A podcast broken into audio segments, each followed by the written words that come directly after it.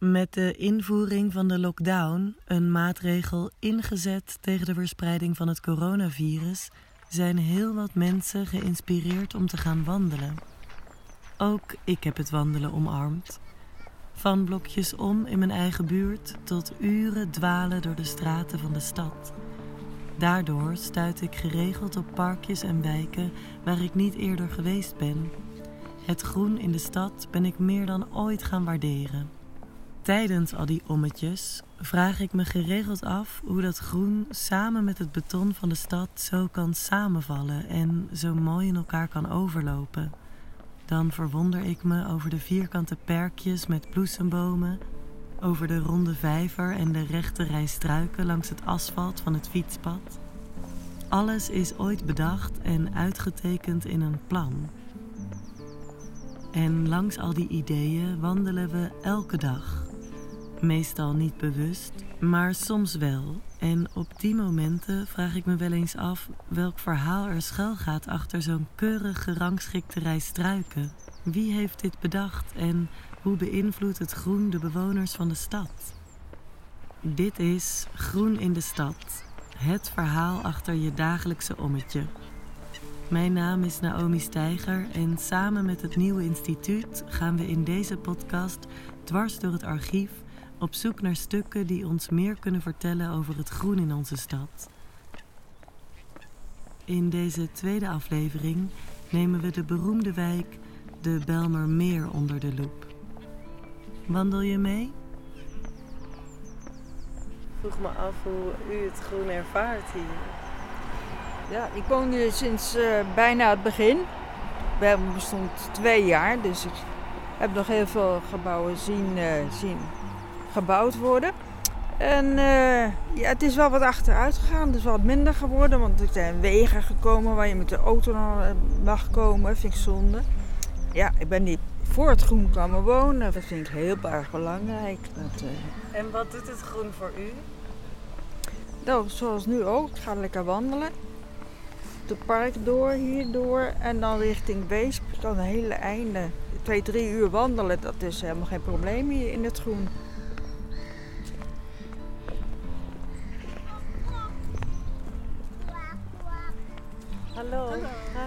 Zou ik jullie iets mogen vragen? Um, English? Can I ask you something? Yeah. Um, it's about the, the nature here okay. in the Belmermeer, in yeah. this neighborhood. Yeah. How how do you relate to the nature here, and how do you feel about? This? Oh, it's nice. Yeah. Yeah.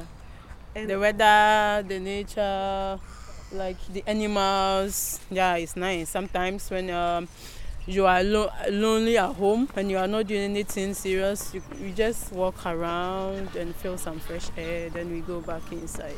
You walk a lot in the neighborhood? Yeah. De Belmermeer, of de Belmer, werd begin jaren 60 gepromoot als de stad van morgen waar mensen midden in de natuur konden leven. De wijk zou genoeg privacy bieden en grote luxe woningen bevatten. Vanaf de jaren 70 konden er mensen gaan wonen. De wijk is inmiddels zo'n 50 jaar oud en heeft al een bewogen leven achter de rug. Aan de hand van het archiefmateriaal dat het nieuwe instituut in bezit heeft, proberen we door 50 jaar Belmer heen te wandelen. Het is dus een, een uh, niet geïnventariseerd archiefdeel, want het hele archief wat Nassuut maakte van de Belmer is dus verloren gegaan uh, na zijn dood. Sommigen zeggen dat hij het zelf aan de straat heeft gezet, maar dat heb ik nog nooit ergens uh, kunnen vinden of dat echt zo is. Siegfried Nassut is de eigenzinnige stedenbouwkundige achter de Belmermeer. Ja, dat, ja, dat is natuurlijk een schrijnend verhaal dat het niet meer bestaat. Dus dit, ja, dat, dat ik dit vond, vond ik al heel bijzonder. Wat er wel achter is gebleven aan archiefmateriaal van de Belmermeer... gaan we bekijken met Eline. Uh, ik ben Eline de Graaf en ik werk als conservator bij het Nieuwe Instituut. Nu al zo'n drie jaar. Um, en we zijn hier in een vergaderruimte, want dat mag weer. Dat is heel leuk. Uh, dus het is heel leuk om weer fysiek met het materiaal aan de slag te zijn. Um, en ik uh, heb onderzoek gedaan naar uh, Belmermeer.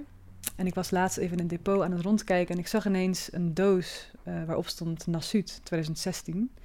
En ik dacht, hé, hey, dat is gek. Dus daar ben ik als een gek doorheen gaan spitten. En um, er zit heel mooi materiaal in wat we gaan bespreken. In de gele vergaderruimte liggen grote boeken op tafel en Eline stalt de doos met Nasut 2016 erop uit. Tot mijn verrassing komen er allerlei aanzichtkaarten van vakantiebestemmingen tevoorschijn. Het voelt ook vreemd dat je dit soort persoonlijke kaartjes van iemand hebt. Heel privé wordt het ineens, ja, zo'n archief. Dat is met, met veel archiefmateriaal wel zo. Dat ehm, als je dan brieven leest of, of uh, nu ook e-mails bijvoorbeeld dat je soms dan als buitenstaander wel denkt: oh, kan, kan, ik dit wel, mag ik dit wel lezen? Kan ik hier wel iets mee doen? Het is heel leuk om te zien, omdat je krijgt zo'n zo'n enorme wonderbaarlijke kijk in, in iemands leven en in iemands uh, persoonlijke kring. Ja. En ik vind dat heel bijzonder. Zo'n brein achter zo'n enorme wijk waar, dan, ja, waar je dan ineens persoonlijk materiaal van ziet. Van de persoonlijke aanzichtkaarten die hij schreef, gaan we naar de SIAM, een groep die het idee van de functionele stad bedacht waar Siegfried Nassut later door beïnvloed werd en met deze ideeën in zijn achterhoofd de Belmermeer ontwierp. Dit is het boek, dus dat is wel leuk om even oh, bij te pakken. Dat is heel mooi. Ja, ja hij had dus um, de, de SIAM. Um, het was een, een, een congres, de Congrès International d'Architecture Moderne. Dat was een, een groep die, uh, die bij elkaar kwam en, en ja, zij spraken met elkaar over uh, architectuur en over vooral stedenbouw en hoe dat allemaal uh, vormgegeven moest worden. En wat dat eigenlijk voor, ja, zij deelden gewoon ideeën met elkaar. Ja. En toen in 1933 hadden zij dus een vierde uh, congres. En daar hebben ze dus het concept van de functionele stad besproken. Nou, dat was dus zo'n succes dat daar een enorm boek van is uitgebracht. Ongelooflijk. Ja, echt, echt een pil ja, er was ook een overzichtstentoonstelling van dus al die ideeën. Dus het is echt in het Stedelijk Museum Amsterdam. Dus nou, dat geeft ook wel aan dat het, dat het echt wel uh, baanbrekend was. En die uitgangspunten die eigenlijk in dat boek beschreven staan, uh, dat gaat dus over hoe ja, de stad uh, eruit zou zien, de moderne stad, de functionele stad. Het belangrijkste daarin is dat eigenlijk alle functies van een stad soort van gescheiden moeten worden, want dan komen ze het beste tot hun recht. Dus je hebt verkeer apart, recreatie apart, wonen apart. Uh, dat is dan in één stad. Uh, ja, wat wij natuurlijk nu hier bijvoorbeeld zien, is dat wonen, verkeer, alles gaat samen. Alles is een soort van samenspel nu. En daar was het echt meer aparte soort van eilandjes. En ik denk dat je dat ook best wel heel goed terugziet in dat eerste ontwerp van Zuid van de Belmer. Waarin natuurlijk die, ja, die, die groenfuncties dan overal doorheen verweven zijn. Maar dat wonen was echt een apart ding. Het verkeer zag je ook niet als je door het park liep. Dus je kon heel rustig van die natuur genieten zonder dat je dus in dat verkeer zat. Dus die, ja, die dingen waren bij hem denk ik ook wel gescheiden. En dat komt dus echt hier vandaan, uit die ideeën uit de jaren dertig al, uh, van, dat, van die functionele stad. Een van de mensen die nauw betrokken was bij de SIAM was de Nederlandse architect en stedenbouwkundige Cornelis van Eesteren, die les gaf aan de TU in Delft. Nassuut heeft dus les gekregen van Van Eesteren. En daarom kwam hij bij de ideeën van de functionele stad. En daarin is hij dus dat Belmermeer gaan ontwerpen. Ja. Uh, dus hij kende het werk van Van Eesteren en hij kende het gedachtegoed van Van Eesteren. Aan de TU in Delft leert Siegfried Nassuut over stedenbouw... met als grote leermeester Cornelis van Eesteren. Maar hoe groeide Nassuut eigenlijk op? En welke invloed heeft zijn jeugd op zijn latere werk gehad? Ja, hij, um, hij groeide dus op in Indonesië en is daar, wilde hij dus eigenlijk um, uh, bosbouwer worden. hij wilde veel meer met natuur eigenlijk doen. Uh, en omdat hij dus in Delft terecht is gekomen, heeft hij zich daar geïnteresseerd in dat stedenbouwkundige verhaal. Maar hij was dus eigenlijk heel erg van het groen en van het buiten zijn. En ja, hij groeide op in de Indische tropen, dus dat, uh, ja, dat is natuurlijk heel anders dan, dan Delft. um, dus ik denk dat daarom dat, dat groen voor hem zo belangrijk is geweest. Dus echt dat idee van vrijheid en groen een soort van samen, maar dan wel in een, uh, ja, in een stedelijke omgeving. Dat ja, zie ik in de Belmer en de ideeën over dat groen wel heel erg terug. 80% van Belmermeer is, is groen. Dat was bedacht in de jaren 60. Dat is heel veel. Dat is natuurlijk echt een ja, overgrote deel. Maar dat is natuurlijk niet voor niks. Dus hij had, hij had echt dat, ja, als je bosbouwer wil worden als je klein bent, dan, uh, of als je jong bent, dan heb je dus iets met dat groen. En heb je iets met die, met die natuur. En dat zie je denk ik heel mooi terug in, uh, in de ontwerpen van de Belmer. Voor ons liggen verschillende brochures uit de jaren 60 die destijds als promotiemateriaal dienden voor het wonen in de Belmermeer. Het zijn mooi vormgegeven boekjes met stukken tekst om de lezer te overtuigen naar deze wijk te verhuizen. Eline leest uit een van de promotieboekjes voor. Kijk, het is anders. Dit is een handleiding. Overal elders is het bekijken van een nieuw huis in een nieuwe wijk eenvoudig vergelijken met het bestaande en het vertrouwde. Dat kan in de Belmermeer niet, want de Belmer is anders. Wie kiest voor de Belmer, huurt een huis in een park, waar het verkeer zijn eigen banen heeft en waar voor alle auto's plaats is in een garage. In de Belmer is alle vervoer eigen en openbaar, dicht bij de hand, maar op een veilige afstand en de begane grond is het domein van de voetganger. Dat is meer dan stedenbouwkundige nieuwlichterij. In Engeland ligt een stad die volgens dezelfde principes is gebouwd als de Belmer. Cumbernauld. Het aantal verkeersongevallen is er twee derde lager dan in andere Engelse steden met een even groot aantal inwoners. Het betekent eenvoudig dat verkeersveiligheid te koop is. Wie naar de Belmer gaat, huurt daarom meer dan een fraaie flat. Hij huurt ook een complex van voorzieningen waarvan deze veiligheid een hele belangrijke is. Wonen houdt ook niet op bij de voordeur. De omgeving van het huis, de winkels in de buurt, de speelruimte voor de kinderen, het plantsoen om te wandelen, de parkeergarage voor de auto en de bus- en tramlijnen voor een goed transport bepalen de kwaliteit van het wonen. Een ander boekje dat voor ons op tafel ligt is een promotieboekje speciaal over het groen in de Bijlmer. Er staat dus: Het klinkt misschien wat vreemd, maar straks kun je buiten wonen in Amsterdam. Dat kan in de Bijlmer. De Bijlmer krijgt niet een stedelijke opzet zoals wij gewend zijn. Het wordt geen stad met wat groen erin, het wordt groen met een stad erin. En om dat steedse element niet te laten overheersen, worden, er, worden de flats geen torenflats. Er komen overal woongebouwen met negen verdiepingen op een onderbouw van twee lagen. Zo blijft het groen goed zichtbaar voor iedereen. Groen en ruimte, dat zijn in de Belmermeer twee begrippen die in belangrijke mate de woonomgeving karakteriseren. Ruimte blijft er in overvloed. Let u eens op de afstand tussen de woongebouwen. Die afstand, die ruimte is te koop in de Belmer. Is dit eigenlijk nog wel Amsterdam? Hoort dit er nog wel bij? Leuke vraag. Want het lag inderdaad heel ver. Op ongeveer 10 kilometer afstand van het Centraal Station uh, Amsterdam. Maar wat zeggen de kilometers, is dan de vraag. Um, hier staat inderdaad dan dus dat... Wij weten immers al lang dat afstanden niet in kilometers, maar in tijd gemeten moeten worden. En dan blijkt de Belmer toch niet zo ver weg te zijn. Er zijn snelle busverbindingen. Ja. En dat is natuurlijk wel waar, de, waar, uh, waar ze erg in investeerden, in die, bushokjes en die tramlijnen. Die, uh, ja, om die verbindingen met die stad maar, maar te vinden. Waar de promotie van de Belmermeer ook veel aandacht in stak, was het gedeelte sport en spel dat deze wijk te bieden had. Hoe de Belmer werd, werd, soort van werd aangeboden, is dus dat uh, vrije tijdsbesteding in die tijd steeds belangrijker werd. Uh, de vakanties werden blijkbaar langer vroeger. Uh, en de weekends werden echt lange weekenden. En de werktijden werden destijds verkort. Dus ik ben benieuwd hoe lang ze daarvoor dan moesten werken. Is dat zo? Ja, ja. Over welke tijd hebben we het Ja, het begin van de Bijlmer, dus ja, begin jaren 60. Dus ik denk uh, tussen jaren 60 en 65. Die, uh, ja, dat en, staat ja, echt in, in het archief in elk geval als, als een, iets wat toen aan de hand was. Ja. dus er was meer tijd voor hobby en voor sport en spel en dus allerlei vormen van recreatie. En de Belmer werd verkocht als wij zijn hierop berekend. Wij hebben dit in de, in de smiezen. Dus um, ja, hier kun je een soort van je, ja, je recreatie gaan, gaan uitvoeren en je hobby uitvoeren. Dus er waren veel um, woningen die hadden een soort van extra speelhal. Of er was een bergruimte wat, wat ingericht kon worden. Of een hobbyruimte die je zelf kon inrichten. Er waren dus grotere balkons. Uh, je had in je, eigen, in, je, in je huis dus ruimte voor uh, om te studeren of um, andere bezigheden, zeg maar, om uit te voeren. Uh, en dan had je dus inderdaad buiten, dat, um, er waren zonneweiden, speelplaatsen, wandelpaden. Dat vond ik allemaal nog best logisch klinken. Maar die kanovijvers, dat uh, vond ik echt, dat ik dacht, een kanovijver. Dat, ja, vond het heel opmerkelijk dat dat dus echt genoemd werd als een soort van pluspunt. Van, we hebben een kanovijver. En dus weer dat verkeer wat niemand zal verstoren, omdat verkeer een eigen baan heeft. Um, en dus ook meer veiligheid voor, voor je kinderen. Er was echt, ja, je kon daar gewoon in alle rust wandelen en spelen en... Um, was eigenlijk niks wat, wat je hinderde. Um, dus inderdaad echt dat, dat park waar je dan woonde, een soort van voor jong en oud. En um, om helemaal jezelf in een soort van creatieve en, en een vrije manier te ontplooien. Ik wilde je vragen hoe je eigenlijk de parken hier in de buurt ervaart. Uh, ik ervaar het eigenlijk gewoon leuk. Ik kan spelen, ik kan uitrusten, soms genieten van de dag.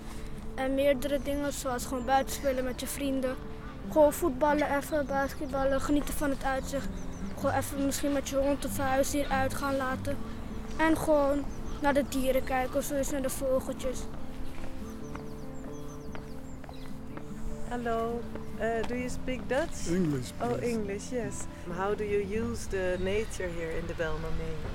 Oh, this is a surprise uh, interview, you know. anyway, I just went to the park over there. Yeah, here Yeah. at the, at the G-buurt. Yes, to do a little bit juggling and all this. You That's, do sport. Yeah, so it's it's good. It's good anyway.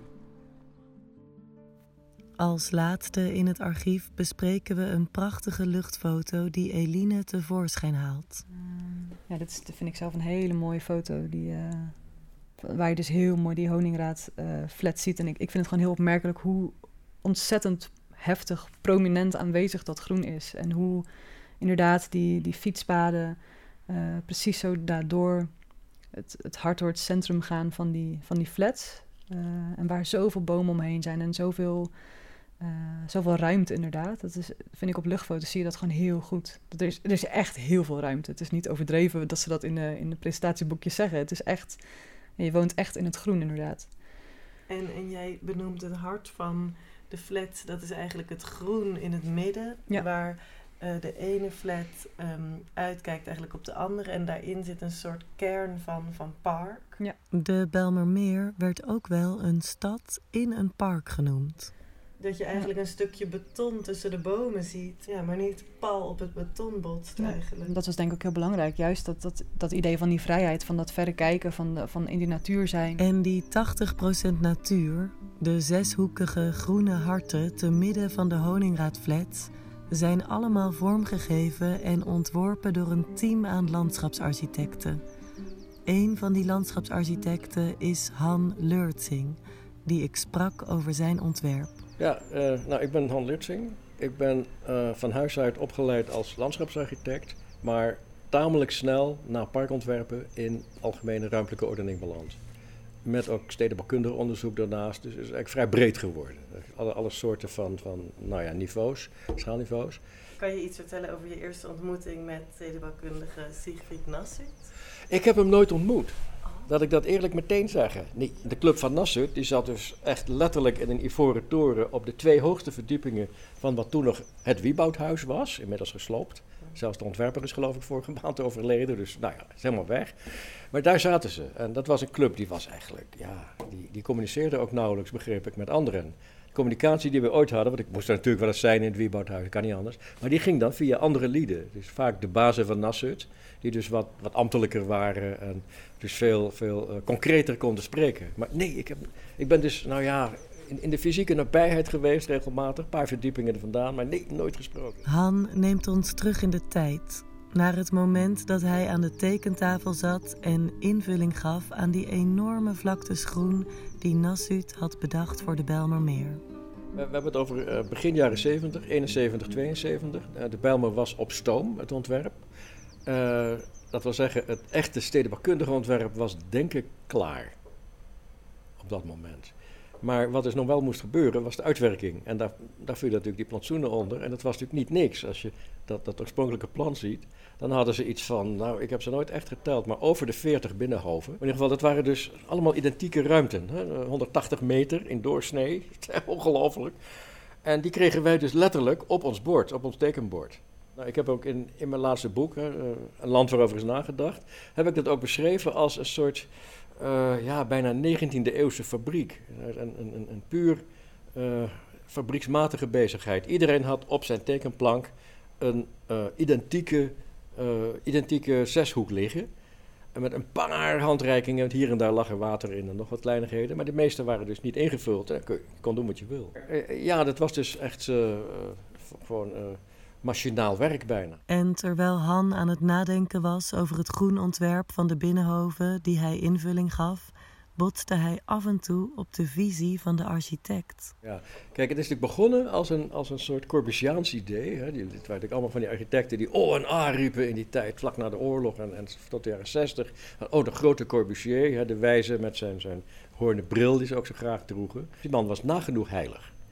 Het principe was duidelijk. Hij eh, tekende, waar het ook ter wereld was, altijd eh, lange blokken bebouwing op poten. En die stonden in een groene omgeving. Niemand heeft ooit Le Corbusier durven zeggen dat je onder zo'n gebouw natuurlijk geen gras en al helemaal geen struiken krijgt. Want het regent daar niet. En nou ja, het moet heel kunstmatig doen, maar dat deden ze niet. Maar goed, op de tekeningen stond het prachtig. En toen kwamen de groenmensen. En ik dacht, god, wat moet ik hiermee? Maar voor de Bijlmer was dat dus het uitgangspunt. Dan hebben ze, ze zijn niet zo ver gegaan als uh, Corbu in zijn uh, dromen. Ze hebben dus niet alles op poten gezet, maar meer flats op de grond gezet. En in de onderste laag kwamen dan uh, doorgangen, soms twee verdiepingen, vaak één verdieping hoog, die dan voor de fietspaden waren. Meer hoefde niet. Er waren namelijk principieel geen wegen. Alle autoverkeer in de Bijlmer was op de eerste of nou, hoge verdieping. Han heeft voor het gesprek een aantal pagina's uit boeken meegenomen. Op een van die pagina's staat zo'n groen binnenhof, zo'n zeshoek afgebeeld. En hij vertelt hoe hij er invulling aan gaf. En het is heel simpel in elkaar. En het is bijna dodelijk. Als je bedenkt dat dit dus een standaard ding was, dat je gewoon kreeg. Je hebt hier zo'n zeshoek. Dan heb je hier een, een, een hoge wal van groen. Die moest de wind uit het zuidwesten afnemen. Er zat natuurlijk nog een soort buitenstraat tussen, want ja, je kon hem niet tegen de gevel zetten. En dan had je verder dus een soort centrale speelgrasvlakte. Uh, en eromheen had je dan nog kleine speelterreintjes. En vervolgens natuurlijk weer een doorgaande buitenstraat. Kan je iets zeggen over de bomen en de beplanting die, die jij daarin hebt geplaatst? En of, of we die nu nog... Ja, uh, nou in eerste plaats was min of meer de, de zachte drang om, om alleen uh, inlandse soorten te gebruiken en vooral loofbomen. Mm, de, de, belangrijkste aanzet was natuurlijk dit starre principe. Dus je kreeg een soort hoge wal van bomen en struiken, dus echt heel dicht. Dat was de bedoeling ook. En wat er tussen die speeltuintjes kwam, dat, ja, ik noem het maar een boomweide. Dat waren dus, dus losgeplaatste bomen, in een, in een, ook in een los patroon meestal. Uh, met wat speeltoestellen ertussen, zo buitengewoon simpel en alles. En dan liefst, het, het, het, echte middenveld was dan bedoeld als gras. Dit is niet altijd zo doorgevoerd hoor. Kijk, alleen al als, je, als er ergens water doorheen kwam, en dat was af en toe het geval, ja, dan werd het iets anders. Gelukkig, en dat gaf wat afwisseling. Ja. Het is mooi, want u wandelt veel met de hond ja. hier. Ja. En uh, vindt u het belangrijk als er veel groen in een stad is? Ja, ja, heel belangrijk. En waarom is dat zo belangrijk? Voor, voor de mensen dat ze even uh, een plek hebben om even uh, een beetje van uh, de drukte van het verkeer, voor de kinderen om te spelen en voor de honden. Hello. Hello. I want to ask you something about the green here and the parks in Yeah. the neighborhood. Yeah. And how do you use them? We take care of, of, of, of it. Yeah. Yeah. And how do you take care of the parks? Um, we make sure you don't walk on uh, on the green lawns, something like that. And do you enjoy the trees and Of the- course, And, it gives a friendly atmosphere, and I respect that yeah. Why do you think it gives such a friendly atmosphere? because of the fresh air and uh, protection as well. Yeah. Yeah, How do you think it can protect us? from heavy winds and other things. Yeah, Like an umbrella. yeah, of of, of course. Thank you. All right. Have a good day. Yeah, bye bye. Bye bye. Ik vraag Han naar hoe zijn groenontwerpen in die tijd eigenlijk gebruikt werden.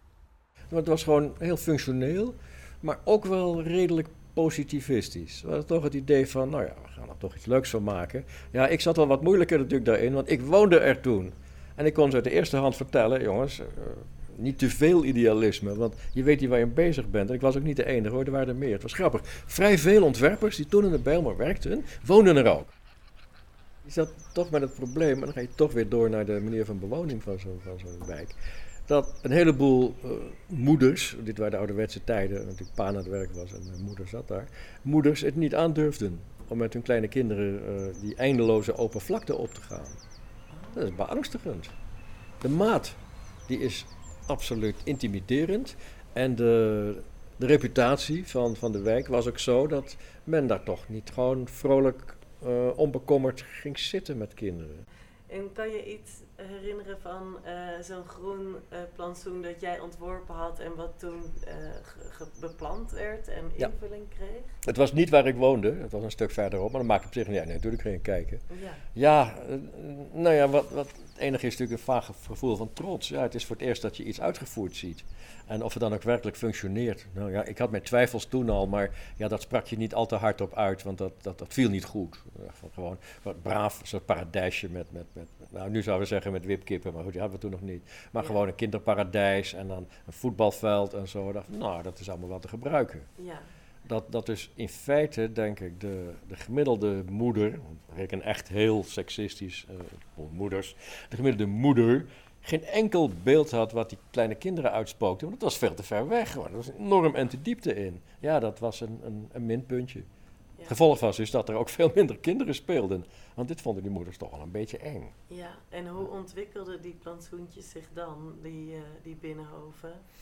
Hoe zag je dat? Niet gunstig. Uh, het was vrij spel voor vandalen en voor, uh, hoe heet dat, instappende boefjes. ja, het werd gewoon gebruikt voor waar het voor nodig was. Er lagen spuiten, er, er, lag ongelooflijk veel zwerfafval. En ja, dat was ook onbegonnen werk, dus het werd bijna nooit opgeruimd. Dus het werd verschrikkelijk uitgewoond. Ja, je kunt er met tranen in de ogen naar kijken, maar op een gegeven moment dacht ik ook, ja jongens, het is niet anders. Ik, ik ken die buurt. Ik sta verbaasd dat, überhaupt, dat ze het nog niet in de fik hebben gestoken. Dat, dat, of, of een bijl in die, in die boompjes van mij hebben gezet. Dat viel wel mee ja, ze hadden toch wel wat dekking. Ja, dat is punt. Ze hadden dekking nodig voor hun, voor hun uh, foute activiteiten. Al die boompjes en struikjes die kwamen prima van pas. Alleen helaas niet voor het doel waar ze wordt neergezet. Het groen bood schaduwplekken voor hen die ze nodig hadden in de Belmer. Het is niet onbekend dat de wijk doorheen de tijd onder grote sociale problemen leed. Uh, zou je iets kunnen zeggen over hoe het groen zich in de loop van de tijd, terwijl Belmer is nu zo'n 50 jaar oud, hoe dat zich ontwikkeld heeft. Nou, dat is heel problematisch op, een, op dat Belmer Museum na. daar heeft het zich dus inderdaad kunnen ontwikkelen. En daar zijn dus mooie grasvlakten ontstaan, maar ook vaak nog een lichte glooiing erin. Dat is echt, nou, dat is, wat vinden ontwerpers prachtig en terecht. Dat is ook van heel veel dingen te gebruiken. Maar de, de binnenhoven eromheen, die, uh, waar, waar flats omheen stonden, die zijn uh, omgehaald.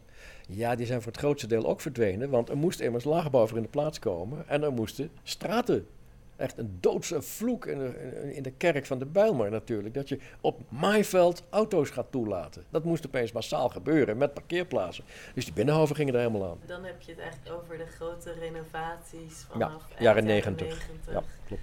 Dat de Bijlmer naar de begane grond kwam eigenlijk. Jazeker.